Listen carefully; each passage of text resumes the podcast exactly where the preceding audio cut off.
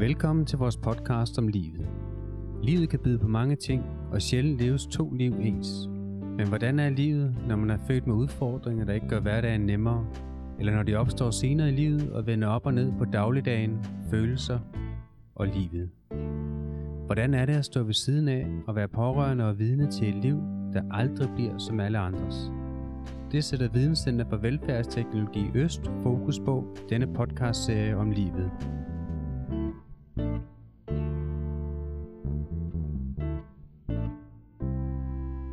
Hej Mikkel, hvem skal vi snakke med i dag?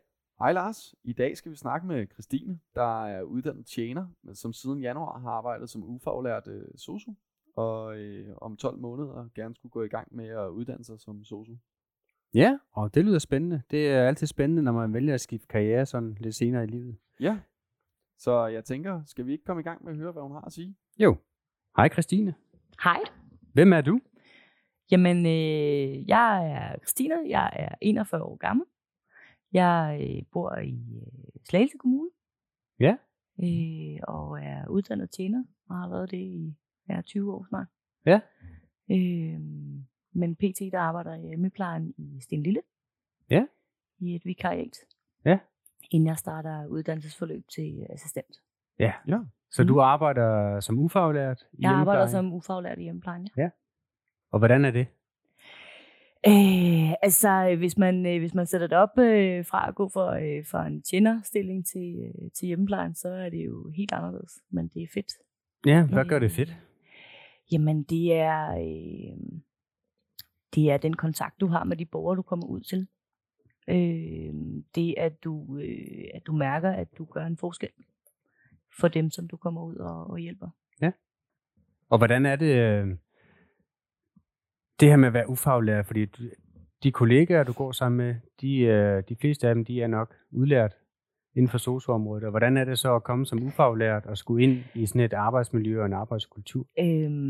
Altså jeg tror, at kvæg min alder, så er det måske lidt nemmere, ja. At jeg ikke kommer sådan fuldstændig ikke færdigudviklet fra folkeskolen, ikke? Jo. Og jeg har noget livserfaring og sådan noget bag mig, men jeg synes godt de er søde, altså de tager godt imod, og det var faktisk dem, der opfordrede til, at jeg søgte en fast stilling. Ja. Og det har jeg jo så fået via mit vikariat, som jeg startede på i januar. Ja, fordi du har startet på et vikariat. Ja, jeg har været timeafløser i Sorø Kommune. Okay. Og kørt både ude og været på deres plejecenter. Ja. Ja. Gjorde du det samtidig med, at du var tjener? Ja, det gjorde jeg. Jeg havde en fast stilling på Kuskehuset i Jøstrup, ja. Men har de sidste år tænkt, at det var ikke sikkert, at jeg skulle være tjener resten af mit liv. Ja. Og har sådan gået og tænkt lidt over, hvad jeg så skulle, fordi at igen, så er jeg jo 41, så det var også et spørgsmål om, at det der med lige pludselig at skifte karriere, det er et stort step. Ja. Så jeg meldte mig ind i vikarbureauet midt januar måned, ja. Og havde min første vagt i midt februar. Der var lige noget introforløb og sådan noget, jeg skulle igennem først. Og så har jeg haft 2-3 vagter, inden at Danmark så lukkede ned, ja. Og jeg så stod uden job hjemsendt, ikke? Ja. Ja. Hvad gjorde, at du tænkte, at det lige var sundhedsfaget? Jamen faktisk så er det, jeg har en rigtig god veninde, som er uddannet sygeplejerske, ja. Og hun har punket mig de sidste 5 år for, hun synes, jeg skulle uddanne mig til læge. Og siger, det kommer ikke til at ske, fordi så er jeg jo ikke færdig før, at jeg faktisk er klar til at gå på pension, når jeg har ikke nogen boglig uddannelse bag mig. Jeg har kun min erhvervsuddannelse som tjener. Ja. Så der er rigtig lang vej, hvis jeg skulle være læge. Ja, og så siger hun, ja, men hvad så med sygeplejerske eller assistent? Og så var jeg sådan lidt, nej, det skal jeg ikke, fordi jeg er tjener, og det kan jeg rigtig godt lide. Ja. Og det kan jeg for så vidt også. Altså, jeg kan godt lide kontakt med mennesket, og det er måske også derfor, at det er nærliggende for mig så at sige, det er måske slet ikke så tosset det her alligevel. Nej.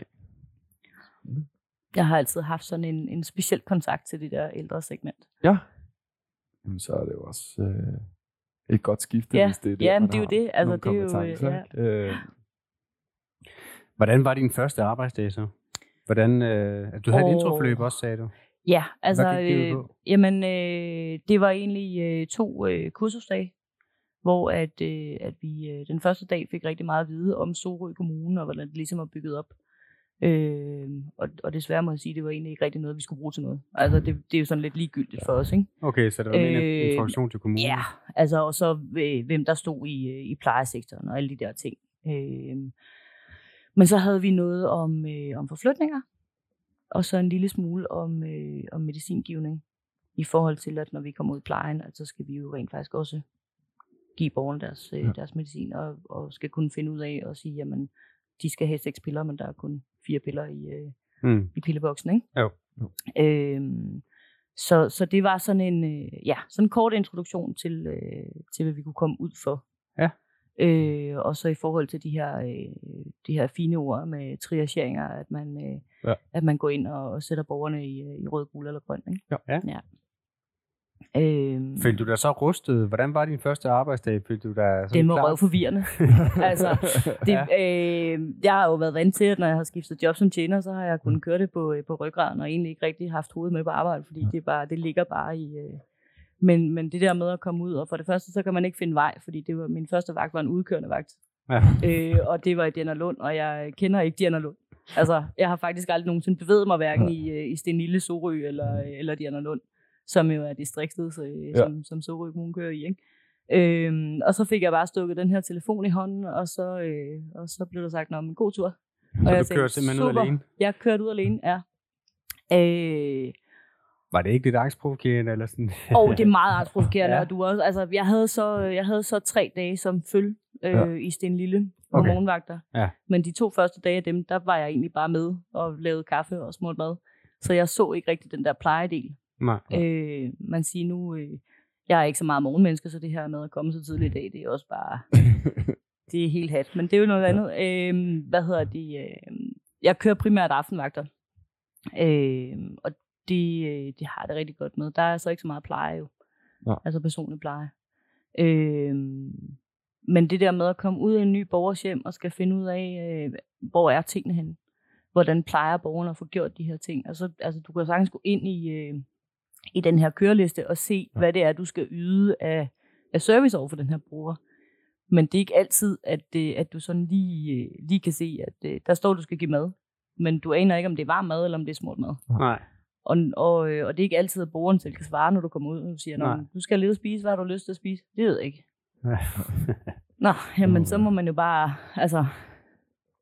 Hvis man er heldig, så kan de selv svare for, om de plejer at få varm mad eller kold mad om aftenen, ikke? Ja. For det er ikke altid, man kan læse sig frem til det. Nej. Og ellers så må man jo bare sige, men så har du fået varm mad 2 gange i dag. Det er jo heldigt for dig. Altså, ja. Så har det været en god dag, ikke? Ja. Så hvordan var det her første møde med borgeren? Altså den første borger, der kom ud til og skal... Det er jo et stort ansvar her, ikke? Altså hvordan har man det så? Jo, altså man føler sig en lille smule alene i verden. Og det er heller ikke... Jeg vil sige, når du kører som vikar... så er det sgu ikke altid, de er lige gode til at fortælle dig, hvis der lige er en borger, der er lidt sværere, eller hvis der lige er en speciel ting ved dem, du kommer ud til. Så man kan godt føle sig sådan lidt overladt til sig selv. Ja. Og jeg kan også huske, at de første mange vagter, jeg havde som vikar, der kunne jeg ikke nå at holde pause. Fordi at jeg var åndssvagt langt bagud i min køreliste. Ja. Så jeg kunne godt se, hvis ikke at jeg bare kørte igennem, så var der ligesom, altså, så var jeg færdig klokken 1 om natten, ikke? Jeg vil så sige, at der er så stor forskel på, hvor du kommer ud hen, altså hvor du kommer til at køre hen. Jeg har altid været glad for at være i Stenlille. Der er man rigtig gode til ligesom at så ringe til hinanden undervejs og sige, er du med? Er der noget, vi skal hjælpe med? Ja. Eller hvis man står hos en eller anden borger, og man tænker, det ved jeg ikke lige, hvordan jeg skal gøre det her. Nej. Så har du altid en livline. Ja. Og så er der jo også snak om alt det her med, at vi har sindssygt travlt. Det kommer altså også an på, hvilket sted du kommer ud. Ja, ja. Fordi selvfølgelig har vi nok at lave, og det er jo ikke sådan, at vi har 20 minutter mellem hver besøg, men vores kørelister er heldigvis ikke så presset, som de er i nogle kommuner. Nej. Så hvor mange borgere er på den køreliste typisk? Jamen det er også...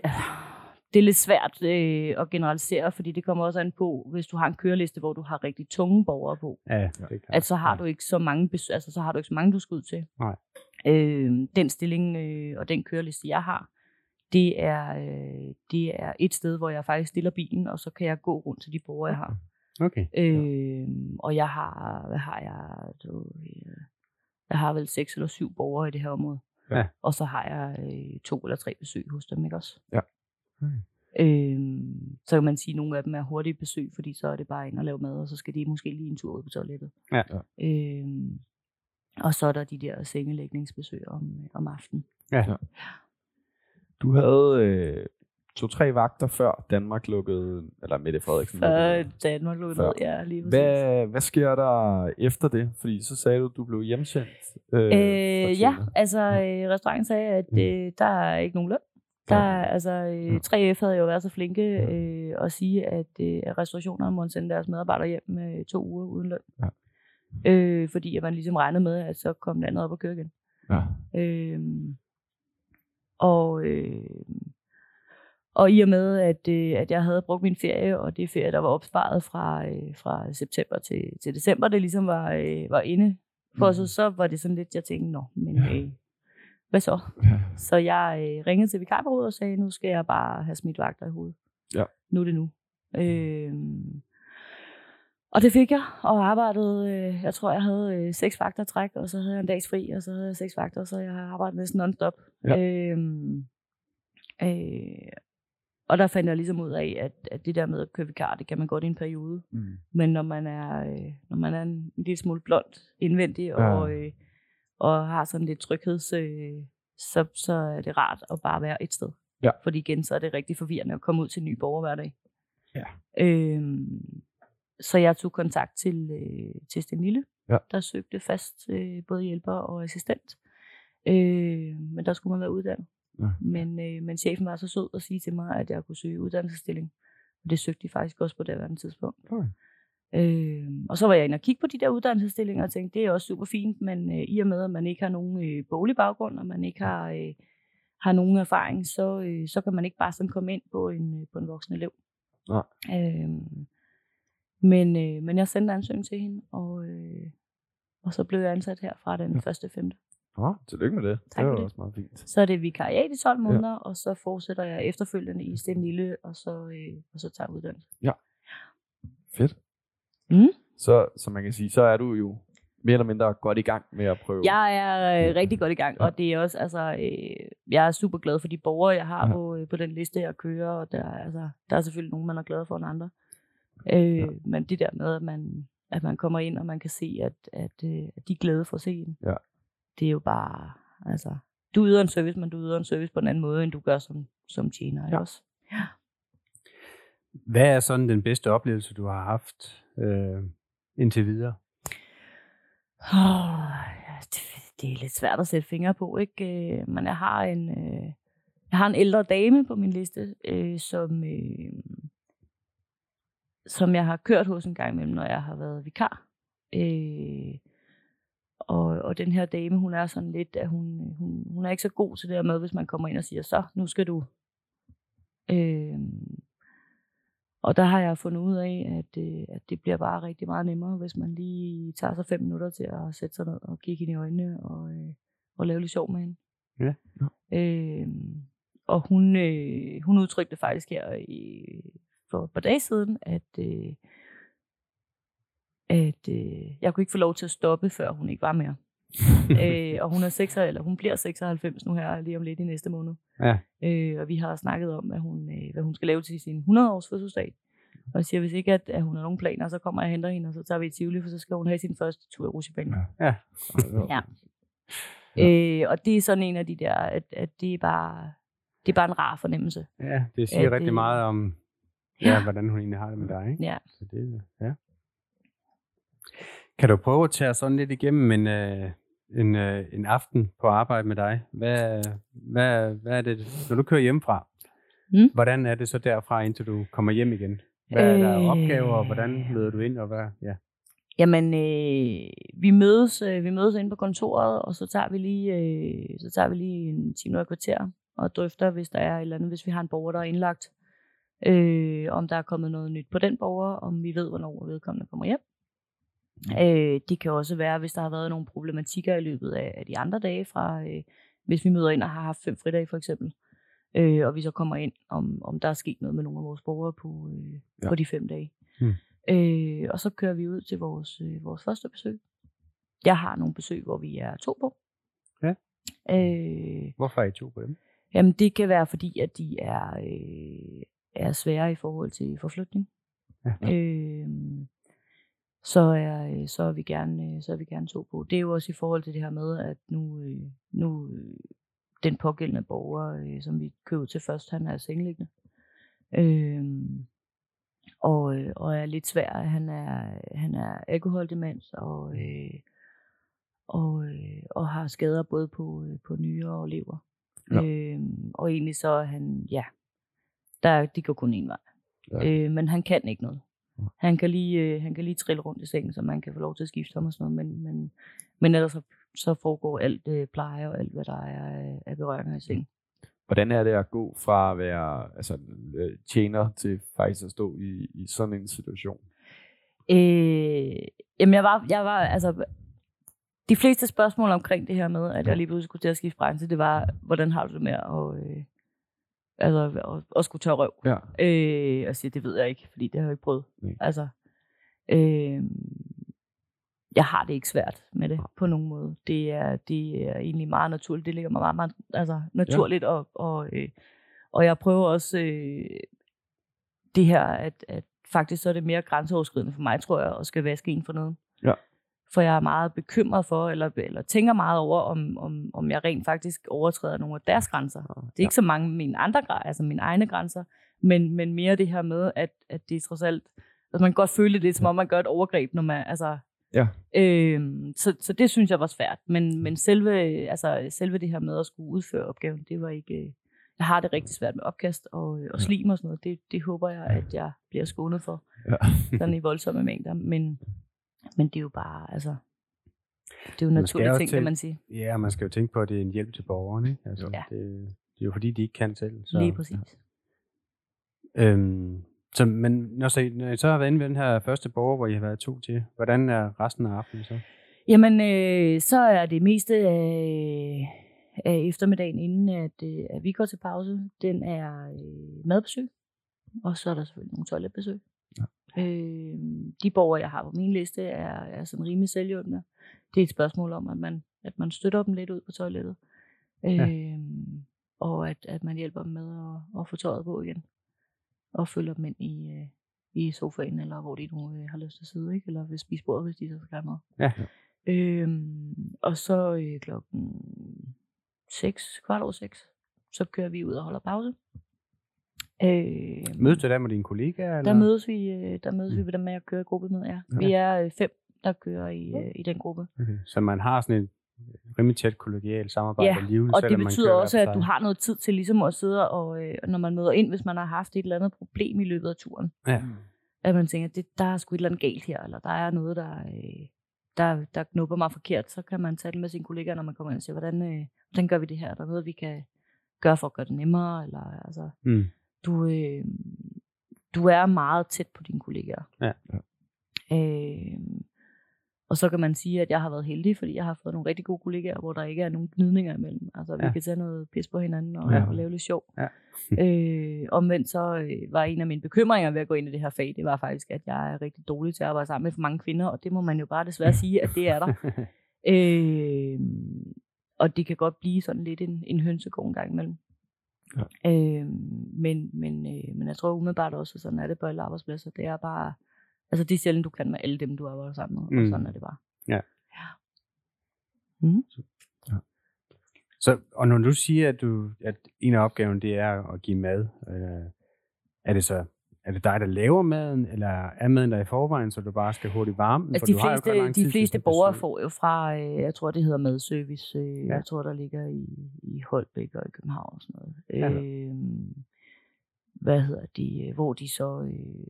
enten gør de det selv, eller også deres pårørende, eller nogen fra plejesektoren, der går ind og bestiller mad til dem. Ja. Og så bliver det gerne leveret hver tirsdag. Og så er det jo igen forskelligt, om de får varm mad til middag, eller om de får varm mad til aften. Mm. Men så er det simpelthen pakket i portionsstørrelser, og så sætter vi den tur om igen. Ja. Og så er det i løbet af 3-5 minutter, og så er der mad til dem, ikke? Ja. Så sørger vi for medicinering, og så giver de...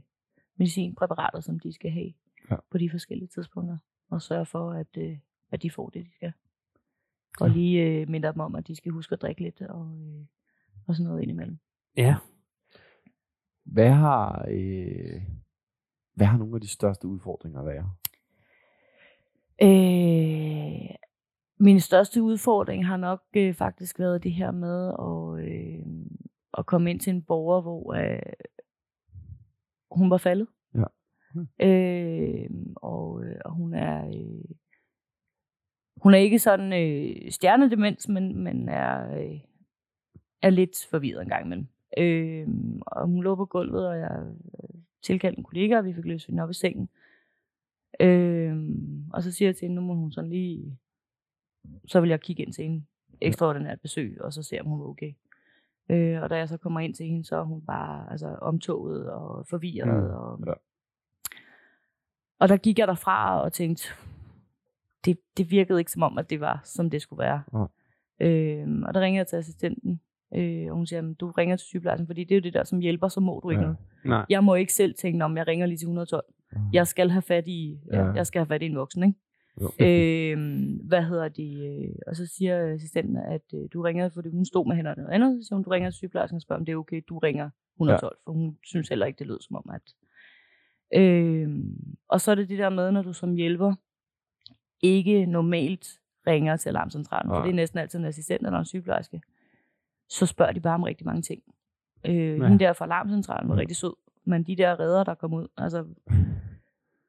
så man siger, at det er både godt og ondt, at jeg er en voksen, som godt kan tale for mig selv.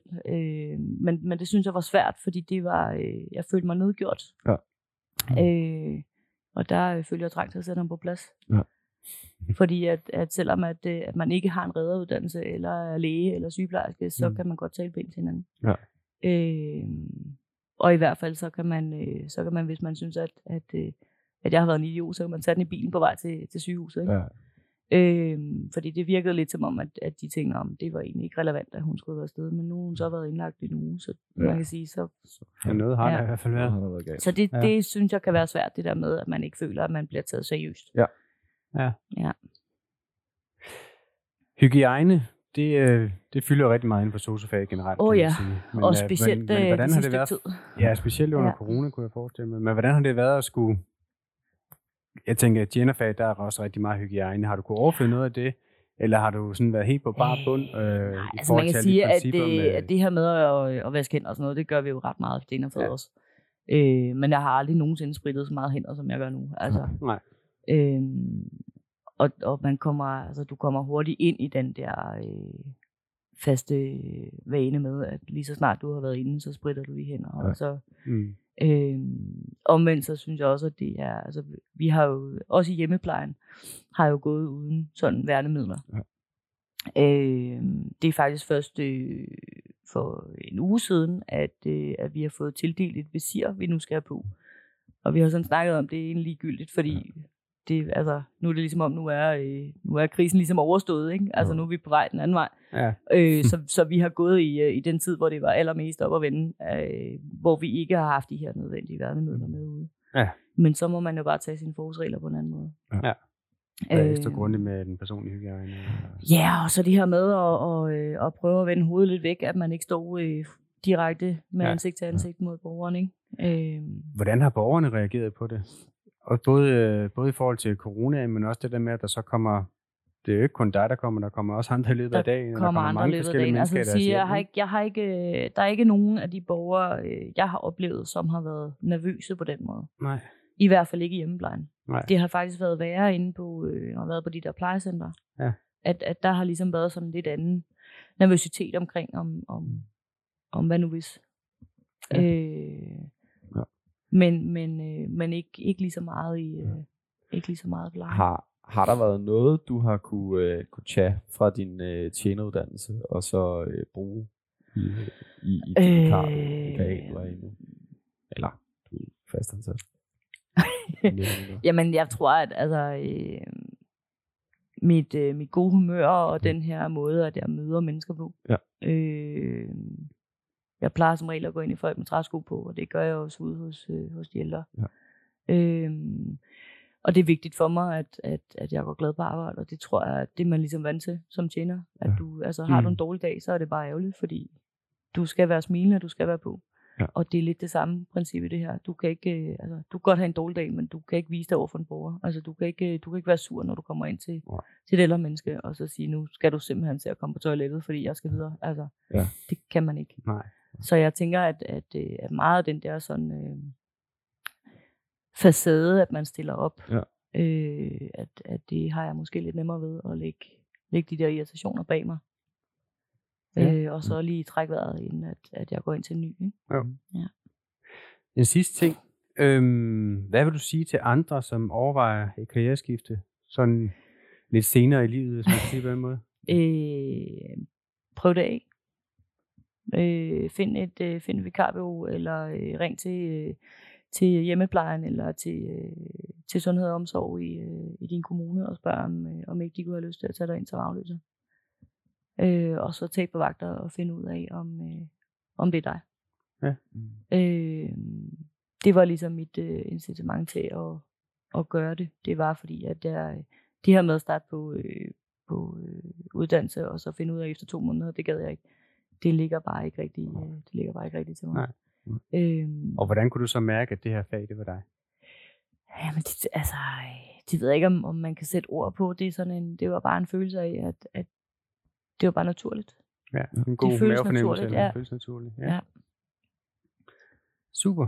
Og så kan man jo sige, at nu kan jeg jo kun tale som tjener, og så har man jo altså bare noget bedre arbejdsvilkår i plejesektoren og private, end du har i nogle andre servicefag. Ja. Altså, der er fuldstændig styr på reglerne. Der er ikke nogen slinger af valsen. Nej. Det er 8 timers vagter, der er ikke... Altså, ja. Så det er klart, altså nu kan jeg skyde den ud til tjenerfaget, og så sige, at hvis de overvejer, så kunne det sagtens være fedt. Sæt nogle bedre rammer for arbejdsmiljøet. Ja. Ja. Super. Jamen, tusind tak for det. Ja, det var rigtig spændende fedt at høre om.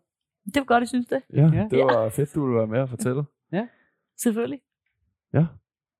Så kan vi bare håbe, at der kommer nogen ind, så vi kan få nogle flere varme hænder. Ja, det er der brug for, så det kunne være rigtig fint. Tak fordi du lyttede til vores podcast om livet.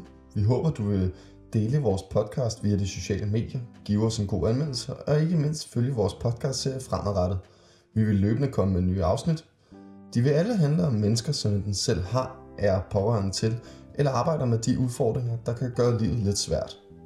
I Videnscenter for Velfærdsteknologi Øst arbejder vi med velfærdsteknologi, digitale hjælpemidler og ikke mindst mennesker. Hvis du er interesseret i, hvad vi ellers laver af spændende ting i Videnscenteret, så følg os på de sociale medier, som du kan finde ved at søge på Velfærdstek med AE eller Videnscenter for Velfærdsteknologi Øst. Så kan du nemt få nyheder og andet fra Videnscenteret.